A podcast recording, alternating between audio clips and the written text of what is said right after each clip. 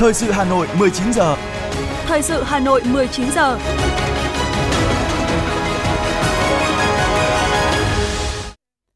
Mời quý vị và các bạn nghe chương trình thời sự buổi tối của Đài Phát thanh và Truyền hình Hà Nội với những thông tin đáng chú ý sau.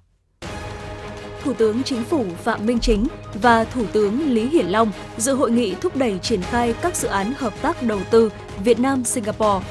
Chủ tịch Ủy ban nhân dân thành phố Trần Sĩ Thanh trao huy hiệu Đảng tặng các đảng viên lão thành quận Thanh Xuân. 8 tháng, Việt Nam đầu tư ra nước ngoài đạt hơn 416 triệu đô la Mỹ. Cảnh báo thủ đoạn mạo danh cơ quan tư pháp đòi số căn cước công dân.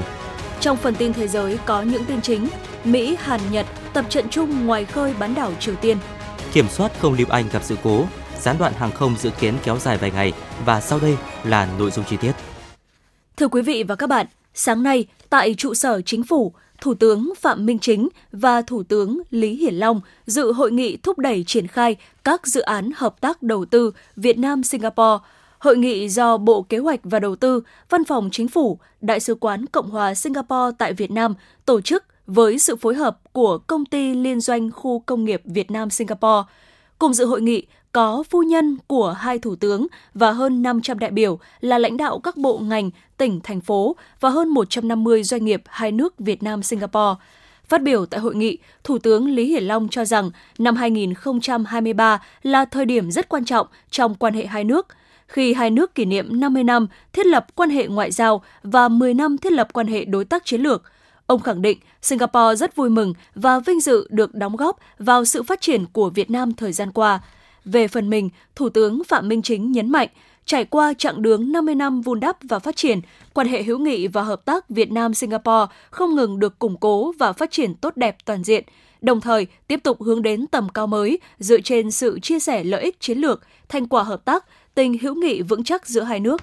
nhất trí cao với những định hướng lớn trong quan hệ hai nước thời gian tới mà Thủ tướng Lý Hiển Long đã nêu. Thủ tướng Phạm Minh Chính cho rằng cần tập trung kết nối hai nền kinh tế, tập trung vào các lĩnh vực mới như chuyển đổi số, chuyển đổi xanh, kinh tế tuần hoàn, kinh tế chia sẻ, đổi mới sáng tạo, đào tạo nhân lực. Đây cũng là những lĩnh vực mà Việt Nam cần học hỏi nhiều hơn ở Singapore. Mặt khác, trên cơ sở những kết quả và kinh nghiệm đã có, Việt Nam mong muốn tiếp tục mở rộng, phát huy hiệu quả mô hình các khu công nghiệp Việt Nam Singapore theo hướng bền vững, tiến tới hình thành các hệ sinh thái công nghiệp, đổi mới sáng tạo, đô thị dịch vụ, công nghệ cao tại nhiều địa phương. Cũng sáng nay, Thủ tướng Chính phủ Phạm Minh Chính và Thủ tướng Lý Hiển Long cùng phu nhân của hai thủ tướng đã gặp gỡ sinh viên tiêu biểu của Đại học Quốc gia Hà Nội – Chiều cùng ngày, Thủ tướng Chính phủ Phạm Minh Chính và Thủ tướng Lý Hiển Long cùng phu nhân của hai thủ tướng đã gặp mặt đối thoại với đại biểu lãnh đạo trẻ tiêu biểu Việt Nam Singapore. Ngày hôm nay, người phát ngôn Bộ Ngoại giao Việt Nam Phạm Thu Hằng thông báo Dự kiến, Tổng thống Hoa Kỳ Joe Biden sẽ thăm Việt Nam từ ngày 10 đến ngày 11 tháng 9 năm 2023, theo lời mời của Tổng bí thư Nguyễn Phú Trọng. Bà Phạm Thu Hằng cho biết, Chúng tôi tin rằng các chuyến thăm của lãnh đạo cấp cao hai nước sẽ làm sâu sắc hơn nữa quan hệ Việt Nam Hoa Kỳ, đưa quan hệ hai nước phát triển ổn định, thực chất và lâu dài trên tất cả các lĩnh vực, góp phần duy trì hòa bình, ổn định, hợp tác và phát triển tại khu vực cũng như trên thế giới.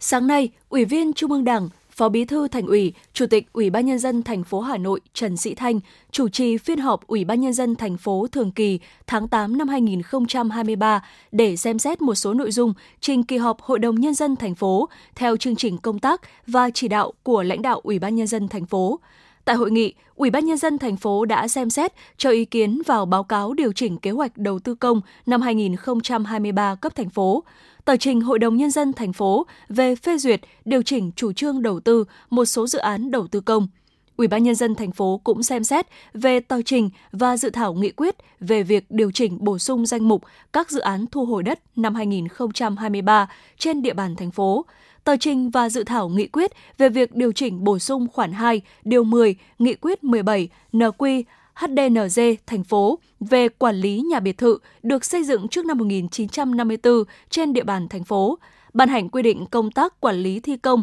và hoàn trả kết cấu hạ tầng giao thông đường bộ trên địa bàn thành phố, ban hành kế hoạch chuyển đổi số, xây dựng thành phố Hà Nội thông minh đến năm 2025, định hướng đến năm 2030.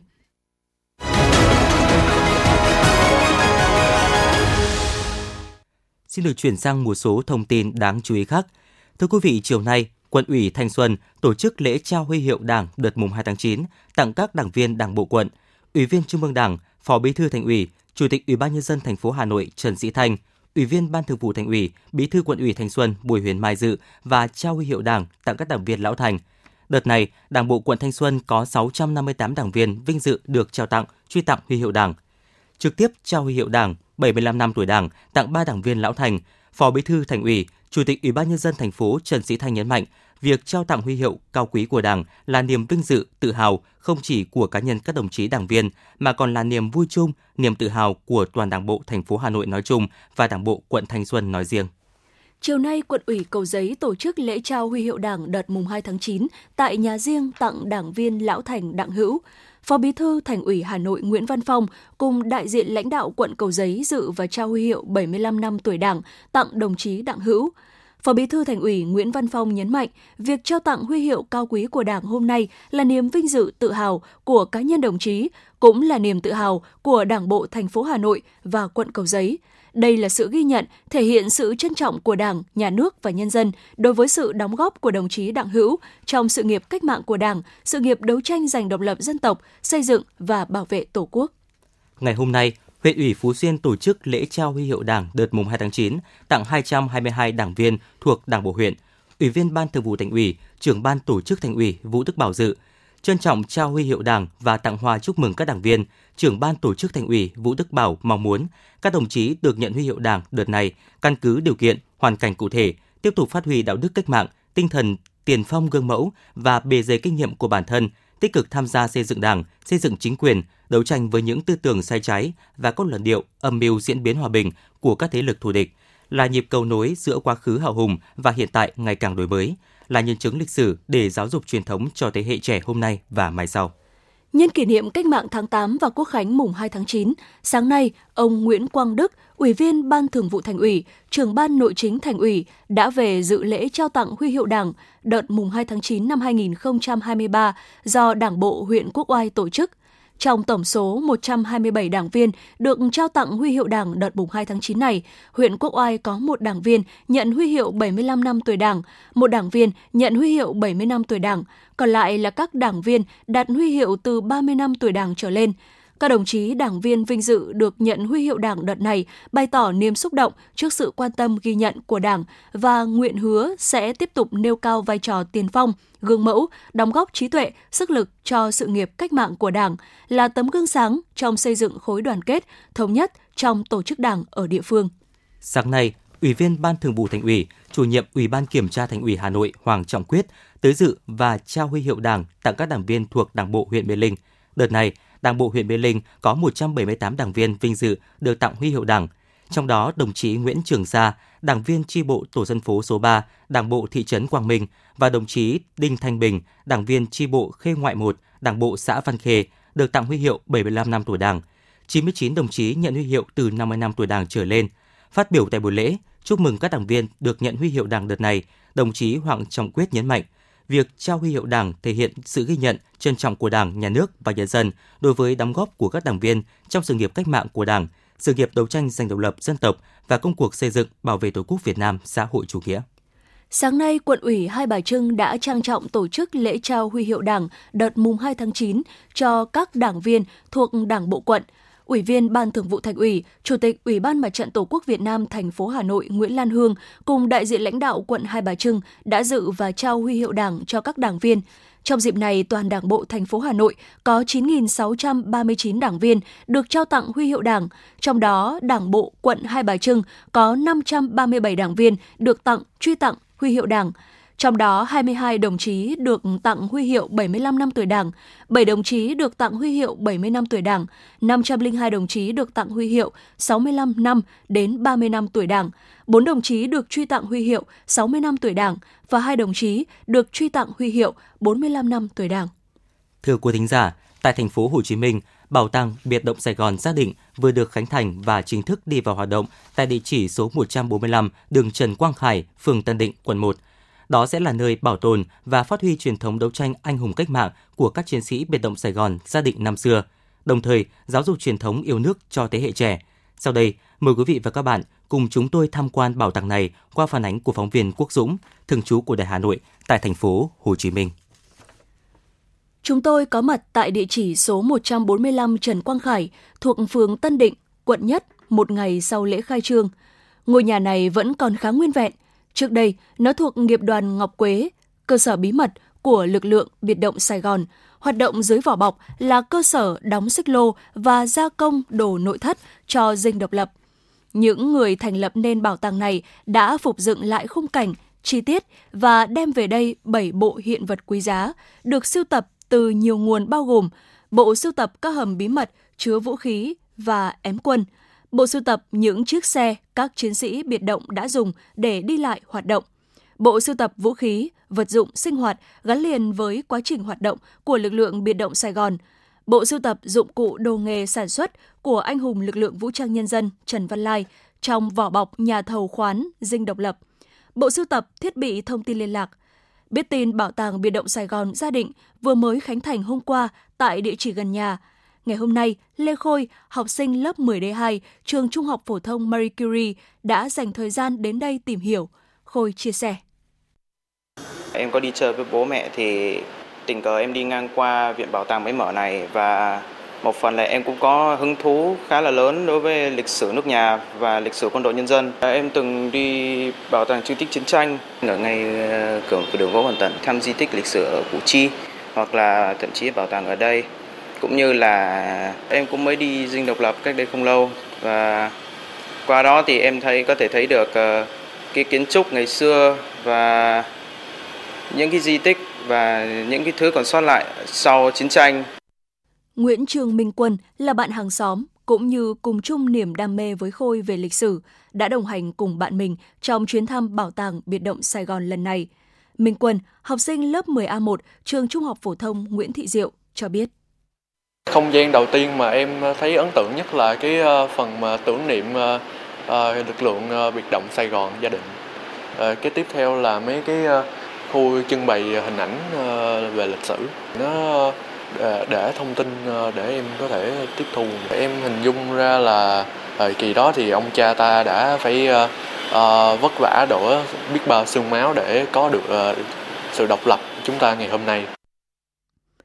cũng như các bạn trẻ này, nhiều lượt du khách nữa sẽ đến đây để tìm hiểu về biệt động Sài Gòn, những con người đã trở thành lịch sử và việc của những người như ông Thọ cũng chính là thế hệ sau của các chiến sĩ biệt động Sài Gòn là giúp cho giới trẻ, người dân hiểu thêm về lịch sử, được biết và ghi nhớ công lao to lớn của các thế hệ đi trước trong sự nghiệp đấu tranh giành độc lập, thống nhất đất nước.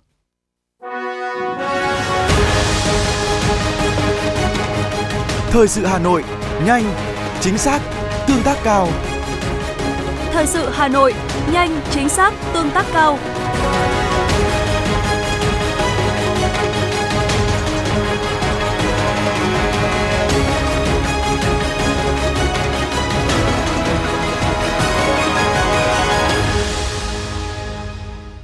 Thưa quý vị, sáng nay, Thành ủy Hà Nội tổ chức hội nghị tổng kết 15 năm thực hiện nghị quyết số 23 NQTU của Bộ Chính trị khóa 10 về tiếp tục xây dựng và phát triển văn học nghệ thuật trong thời kỳ mới. Dự hội nghị, về phía Trung ương có Phó Chủ tịch Thường trực Hội đồng Lý luận phê bình văn học nghệ thuật Trung ương Bùi Thế Đức, Thứ trưởng Bộ Văn hóa Thể thao và Du lịch Trịnh Thị Thủy. Về phía Hà Nội có Phó Bí thư Thành ủy Nguyễn Văn Phòng, Ủy viên Ban Thường vụ Thành ủy, Trưởng Ban Tuyên giáo Thành ủy Nguyễn Doãn Toàn dự hội nghị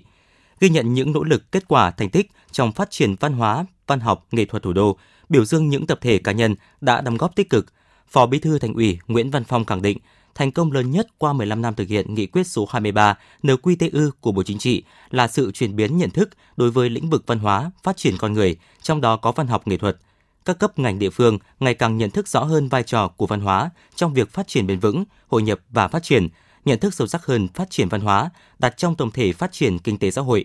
Theo đó, văn hóa, trong đó có văn học nghệ thuật, không những là nền tảng tinh thần của xã hội, mang lại những giá trị nhân văn cao đẹp, làm tâm hồn mỗi con người phong phú hơn, nhân văn hơn, mà còn góp phần cho phát triển kinh tế xã hội hiệu quả, nhanh chóng và bền vững. Chào mừng những ngày lễ lớn của thủ đô và cả nước, Đài Phát thanh Truyền hình Hà Nội tổ chức cuộc thi Tiếng hát Hà Nội năm 2023 với format mới và sự đầu tư nghiêm túc về chất lượng – Kể từ năm 1994, cuộc thi tiếng hát truyền hình Hà Nội đã để lại những dấu ấn khó phai trong lòng khán giả hâm mộ cũng như giới nghệ sĩ. Cuộc thi Tiếng hát Hà Nội năm 2023 ra mắt khán giả thủ đô và cả nước với một phiên bản hoàn toàn mới, được đầu tư nghiêm túc cả về chất lượng, chuyên môn và kỹ thuật. Tham dự cuộc thi Tiếng hát Hà Nội năm 2023 không chỉ là cuộc thi giọng hát của những công dân thủ đô mà còn là cơ hội của những giọng hát từ mọi miền Tổ quốc hát về Hà Nội, hát từ Hà Nội. Cuộc thi có sự chú ý cao về chuyên môn và khả năng phát triển của các giọng ca trẻ, đề cao những giá trị thẩm mỹ về âm nhạc. Đặc biệt, tạo điều kiện phát triển cho những tài năng âm nhạc là sinh viên từ các trường văn hóa nghệ thuật, cơ sở đào tạo âm nhạc trên địa bàn thành phố. Tìm kiếm những gương mặt, giọng ca mới giàu triển vọng, đồng thời là nơi các nghệ sĩ trẻ của các đoàn nghệ thuật có thể tìm kiếm dấu ấn và cơ hội. Ông Nguyễn Kim Khiêm, Tổng Giám đốc, Tổng biên tập Đài Phát thanh và Truyền hình Hà Nội, trưởng ban tổ chức cuộc thi cho biết. À, với phiên bản từ năm 2023 thì Đài Phát thanh Truyền hình Hà Nội mong muốn à, phối hợp với các à, tổ chức, các cơ quan chuyên môn như Hội Nhạc sĩ Việt Nam, Hội âm nhạc Hà Nội để tổ chức một cái cuộc thi nó mang cái dấu ấn về chuyên môn, à, tạo một cái cơ hội hoàn toàn mới cho các à, thí sinh, những tài năng trẻ có cơ hội để có thể thể hiện mình, có thể tỏa sáng. À, chúng tôi cũng sẽ có cái sự hỗ trợ cho các thí sinh về nhiều mặt, bao gồm cả về chuyên môn, sự đồng hành của các à, nghệ sĩ đàn anh đàn chị, à, đặc biệt hỗ trợ để các phương tiện truyền thông có thể đồng hành cùng với các thí sinh. Mỗi thí sinh có thể có cái cái phương tiện của mình, công cụ của mình để có thể giao tiếp với công chúng và thể hiện mình theo nhiều cách khác nhau. Nói tóm lại chúng tôi mong muốn một cái cuộc thi của thủ đô mà có dấu ấn về chuyên môn và có thể là cái nơi mà những tài năng có thể tỏa sáng.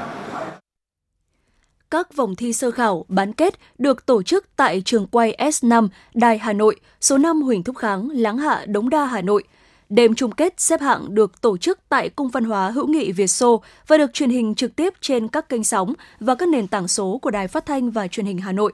Cơ cấu giải thưởng có một giải nhất, 3 giải nhì, 6 giải ba và các giải phụ. Tổng giải thưởng trị giá 600 triệu đồng. Các vòng thi sơ khảo bán kết được tổ chức tại trường quay S5 Đài Hà Nội, số 5 Huỳnh Thúc Kháng, Láng Hạ, Đống Đa, Hà Nội. Đêm chung kết xếp hạng được tổ chức tại Cung văn hóa hữu nghị Việt Xô và được truyền hình trực tiếp trên các kênh sóng và các nền tảng số của Đài Phát thanh và Truyền hình Hà Nội. Thí sinh có thể tải ứng dụng Hà Nội On để đăng ký dự thi, Tiếng hát Hà Nội 2023 từ ngày 29 tháng 8 đến hết ngày 20 tháng 9 năm 2023.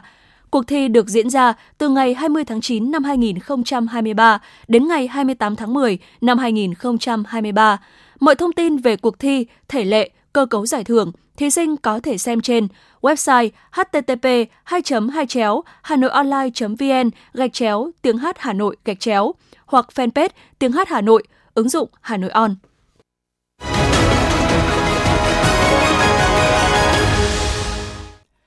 Thưa quý vị và các bạn, tổng thu ngân sách nhà nước trên địa bàn Hà Nội 8 tháng năm 2023 ước thực hiện 282.000 tỷ đồng, đạt 79,9% dự toán pháp lệnh năm và tăng 21,9% so với cùng kỳ năm 2022. Số liệu trên được Cục Thống kê thành phố Hà Nội công bố ngày hôm nay. Trong đó, thu nội địa 264,3 nghìn tỷ đồng, đạt 81,6% và tăng 24,7%. Thu từ hoạt động xuất nhập khẩu 15,3 nghìn tỷ đồng, đạt 56,5% và giảm 10,4%. Từ đầu năm đến nay, tổng vốn đầu tư của Việt Nam ra nước ngoài cấp mới và điều chỉnh đạt hơn 416 triệu đô la Mỹ, tăng 5,2% so với cùng kỳ. Cụ thể, 79 dự án được cấp giấy chứng nhận đăng ký đầu tư mới với tổng vốn đăng ký đạt gần 244,37 triệu đô la Mỹ, bằng 70,8% so với cùng kỳ. Có 18 lượt dự án điều chỉnh với tổng vốn đầu tư tăng thêm hơn 171,96 triệu đô la Mỹ, gấp 3,38 lần so với cùng kỳ. Các nhà đầu tư Việt Nam đã đầu tư ra nước ngoài ở 14 ngành, bán buôn, bán lẻ dẫn đầu với 23 dự án đầu tư mới và 6 lượt điều chỉnh vốn, với tổng vốn đầu tư đăng ký là gần 150,28 triệu đô la Mỹ, chiếm 36,1% tổng vốn đăng ký đầu tư ra nước ngoài. Ngành thông tin truyền thông đứng thứ hai với hơn 114,32 triệu đô la Mỹ, chiếm 27,5%. Tiếp theo là các ngành sản xuất, phân phối điện, nông nghiệp, lâm nghiệp, thủy sản, tài chính ngân hàng. Theo số liệu của Tổng cục Thống kê, chỉ số giá tiêu dùng CPI tháng 8 năm 2023 tăng 0,88% so với tháng trước. So với tháng 12 năm 2022, CPI tháng 8 tăng 2,02% và so với cùng kỳ năm trước tăng 2,96%. Trong mức tăng 0,88% của CPI tháng 8 năm 2023 so với tháng trước, nhóm giao thông tăng cao nhất với 3,85%, làm CPI chung tăng 0,37 điểm phần trăm, chủ yếu do giá xăng tăng 9,85%, giá dầu diesel tăng 15,9% do ảnh hưởng của các đợt điều chỉnh giá trong nước vào ngày mùng 1, 11 và 21 tháng 8. Ngoài ra, nhóm giáo dục tăng 0,96%, chủ yếu do năm học 2023-2024, học sinh khối lớp 4, 8 và 11 bắt đầu học chương trình sách giáo khoa mới. Sau một thời gian đứng ngoài thị trường để chờ thời cơ, nhiều tín hiệu tích cực đã xuất hiện để kéo các nhà đầu tư dục dịch quay trở lại thị trường bất động sản. Một trong những động lực quan trọng là mặt bằng lãi suất có phần hạ nhiệt. Khảo sát biểu lãi suất của các ngân hàng cho thấy, so với đầu năm 2022, lãi suất cho vay bất động sản giảm nhiệt đáng kể, trung bình từ 1 đến 3% một năm. Cụ thể, mức lãi suất cho vay mua bất động sản năm đầu tiên hiện có ngân hàng công bố mở mức 8% một năm. Sáng nay, tại ngõ 171 Nguyễn Ngọc Vũ, phường Trung Hòa, quận Cầu Giấy, Hà Nội, xảy ra vụ cháy nhà ở kết hợp kinh doanh. Bà NTM, chủ căn nhà bị cháy kể lại, khoảng 8 giờ 35 phút, khi đang ở trên tầng 3 thì bà phát hiện mùi khét trong nhà. Bà M. liền mở cửa, thấy khói đen xông lên từ tầng 1. Nữ chủ nhà liền chạy ra ban công hô hoán, nhờ những người bên dưới dập cầu giao điện bên ngoài. Thời điểm xảy ra cháy, trong nhà có 5 người, gồm vợ chồng bà Mơ và ba thành viên gia đình người con, trong đó có một cháu bé hơn 5 tháng tuổi. Khi phát hiện cháy, chồng bà và các cháu kịp thời hạ thang ở đằng sau để chạy sang nhà kế bên. Bà bế cháu nhỏ khoảng 5,5 tháng tuổi cho vào chiếc xô và dòng dây thả xuống mặt đất. Nói về sợi dây được buộc sẵn ở ban công, bà Mơ cho biết, do bà bị đau chân nên hàng ngày đi chợ về, bà thường buộc thức ăn vào dây để kéo lên. Bà cũng không thể ngờ được sợi dây ngày hôm nay đã cứu sống cháu mình. Nhận được tin báo cháy, đội cảnh sát phòng cháy chữa cháy và cứu nạn cứu hộ công an quận Cầu Giấy và đội chữa cháy và cứu nạn cứu hộ khu vực 2, phòng cảnh sát phòng cháy chữa cháy và cứu nạn cứu hộ công an thành phố Hà Nội đã được điều động đến hiện trường. Đến hơn 9 giờ, đám cháy được dập tắt hoàn toàn. Cơ quan chức năng đang thống kê thiệt hại tài sản sau vụ cháy. Công an quận Cầu Giấy đang điều tra làm rõ nguyên nhân của vụ cháy. Mới đây trong nhóm Zalo cộng đồng về tình hình an ninh trật tự, Trung tá Nguyễn Quang Trung, trưởng công an phường Mỹ Đình 2, quận Nam Từ Liêm, Hà Nội đã thông tin về việc nhiều người dân trên địa bàn liên tục nhận được các cuộc điện thoại giả danh cơ quan công an, tòa án thông báo công dân có số căn cước công dân bị sử dụng vào mục đích vi phạm pháp luật. Sau đó, các đối tượng giả danh đề nghị người dân đọc lại số căn cước công dân để kiểm tra. Đáng chú ý, sau nhiều cảnh báo về việc cơ quan công an không làm việc qua điện thoại, các đối tượng giả mạo đã đổi chiêu, hẹn công dân đến cơ quan công an để làm rõ. Công an thành phố cho biết đây là dấu hiệu lừa đảo. Các đối tượng giả danh khi có được số căn cước công dân sẽ sử dụng thông tin trên căn cước công dân đăng ký mã số thuế ảo, vay tiền từ các tổ chức tín dụng trên mạng xã hội, thậm chí lừa đảo chiếm đoạt tài sản người bị lộ số căn cước công dân sẽ phải đối mặt với nguy cơ chịu các khoản lãi suất cao và các điều khoản vay không rõ ràng dù bản thân không hề vay tiền.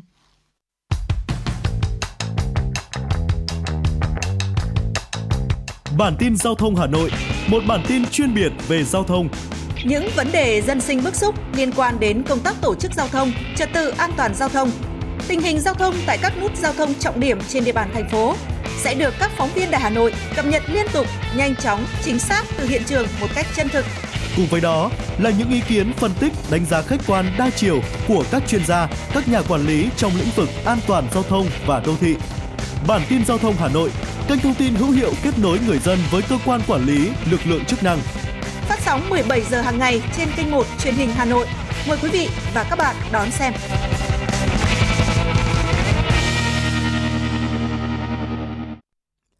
Xin được chuyển sang phần tin thế giới. Thưa quý vị, Mỹ, Hàn, Nhật đã tổ chức các cuộc tập trận phòng thủ tên lửa hải quân chung ngoài khơi bán đảo Triều Tiên vào ngày hôm nay.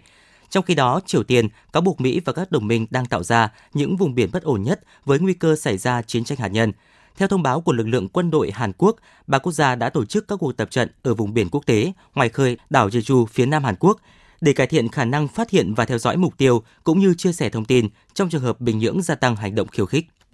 Truyền thông Triều Tiên hôm nay đưa tin, nhà lãnh đạo Kim Jong-un đã đến thăm Bộ Tư lệnh Hải quân nước này và kêu gọi tăng cường năng lực hải quân. Theo nhà lãnh đạo Triều Tiên, lực lượng hải quân nước này cần duy trì trạng thái sẵn sàng chiến đấu trong bối cảnh Mỹ, Nhật Bản và Triều Tiên đang tăng cường hợp tác an ninh, khiến vùng biển ngoài khơi bán đảo Triều Tiên trở thành vùng biển bất ổn.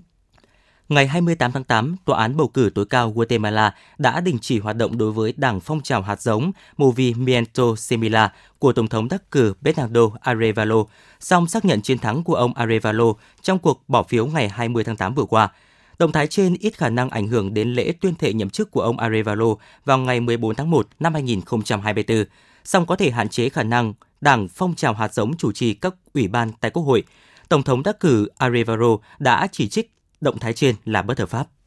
Ngày hôm nay, giới chức Thái Lan cho biết loạt vụ đánh bom tại tỉnh Pattani thuộc miền nam nước này đã khiến hai người thiệt mạng và bốn người bị thương. Các vụ nổ bom xảy ra tại huyện Jarang của tỉnh Pattani vào tối ngày 28 tháng 8 khi lực lượng an ninh đang tuần tra khu vực. Truyền thông địa phương đưa tin mục tiêu của vụ nổ bom đầu tiên là xe cảnh sát, trong khi các vụ nổ tiếp theo là nhằm vào các cột điện trong khu vực. Ngày 28 tháng 8, Tổng thống Brazil Luiz Inácio Lula da Silva đã ký ban hành luật tăng lương tối thiểu cho người lao động lên hơn 269 đô la Mỹ. Đây cũng là mức cơ sở để điều chỉnh lương tối thiểu dựa trên lạm phát và tăng trưởng kinh tế tại quốc gia Nam Mỹ kể từ năm 2024. Hãng sản xuất ô tô Toyota của Nhật Bản hôm nay đã phải tạm đình chỉ hoạt động 12 nhà máy ở Nhật Bản do lỗi hệ thống. Theo đó, tất cả các nhà máy địa phương đều bị ảnh hưởng do lỗi hệ thống này, ngoại trừ nhà máy ở Fukuoka, phía tây Nhật Bản và, và nhà máy Toyota Daihatsu ở Kyoto. Hiện vẫn chưa rõ khi nào hệ thống mới được khôi phục. Hoạt động kinh doanh của nhà sản xuất ô tô lớn nhất thế giới này cũng đã bị đình trệ vào năm ngoái khi một trong những nhà cung cấp của hãng bị tấn công mạng. Bộ trưởng Giao thông Vận tải Anh Mark Harper hôm nay thông báo sẽ mất nhiều ngày để giải quyết tình trạng gián đoạn trên diện rộng đối với các chuyến bay đến và đi khỏi quốc gia này sau khi hệ thống kiểm soát không lưu gặp sự cố kỹ thuật. Bộ trưởng Giao thông Vận tải cũng tuyên bố đang làm việc với cơ quan kiểm soát không lưu Anh để hỗ trợ công tác điều phối, các chuyến bay bị ảnh hưởng và trợ giúp các hành khách. Bộ Tổng tham mưu phòng vệ dân sự Cuba đã ban bố cảnh báo lốc xoáy tại các tỉnh miền Tây và huyện đảo phía nam nước này. Cảnh báo được đưa ra sau khi bão nhiệt đới Idalia tiếp tục mạnh lên khi đi qua vùng biển Tây Bắc Caribe. Idalia đang có sức gió đạt tới 100 km một giờ và dự báo sẽ có cường độ mạnh hơn, đạt sức gió tối đa là 119 km một giờ trong vòng từ 12 đến 24 giờ tới khi đi qua vùng lãnh thổ này của Cuba. Thủ đô La Habana cũng được đặt trong tình trạng chú ý.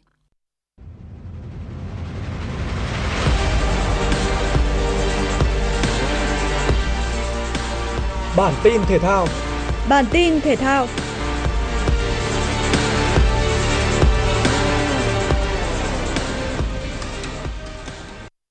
Trong buổi tập chiều qua, trên sân của Trung tâm Đào tạo bóng đá trẻ VFF, U23 Việt Nam chỉ có 10 cầu thủ do nhiều tuyển thủ đang được nghỉ sau khi giành ngôi vô địch U23 Đông Nam Á trở về, cũng như mới kết thúc lượt trận cuối V-League. Ngoài thành phần là các cầu thủ trẻ, buổi tập còn có những cầu thủ ở đội tuyển Việt Nam như Quế Ngọc Hải, Nguyễn Tiến Linh, Nguyễn Tuấn Anh và Đinh Thanh Bình. Huấn luyện viên Philip Josier và các cộng sự đã cho học trò rèn luyện nhiều bài tập truyền bóng, chạy chỗ chiến thuật. Theo kế hoạch, U23 Việt Nam sẽ hội quân đầy đủ với tổng cộng 35 tuyển thủ trong vài ngày nữa. Dự kiến, danh sách tập trung chính thức của đội tuyển Việt Nam chuẩn bị cho trận giao hữu với đội tuyển Palestine ngày 11 tháng 9 trên sân Thiên Trường cũng sẽ được huấn luyện viên Philip Josier công bố những ngày tới. Trong khuôn khổ vòng 3 La Liga 2023-2024, Atlético Madrid có chuyến làm khách trên sân của Rayo Vallecano và vươn lên dẫn trước 3-0 trong vòng 36 phút đầu tiên. Bốn bàn thắng trong 13 phút của hiệp 2 sau đó đã giúp Atlético Madrid chiến thắng 7-0 và thiết lập cột mốc lịch sử là trận thắng đậm nhất trong sân khách của họ tại đấu trường La Liga.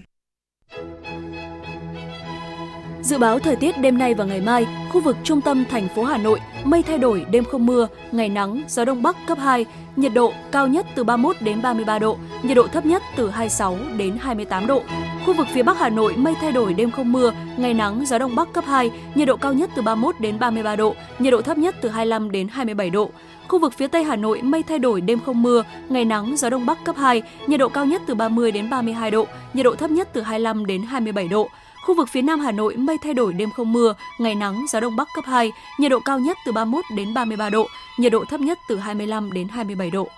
Quý vị và các bạn vừa nghe chương trình thời sự của Đài Phát thanh và Truyền hình Hà Nội. Chỉ đạo nội dung Nguyễn Kim Khiêm, chỉ đạo sản xuất Nguyễn Tiến Dũng, tổ chức sản xuất Lưu Hường, đạo diễn Kim Hoành, phát thanh viên Quang Minh Thu Minh cùng kỹ thuật viên Duy Anh thực hiện. Thân mến chào tạm biệt.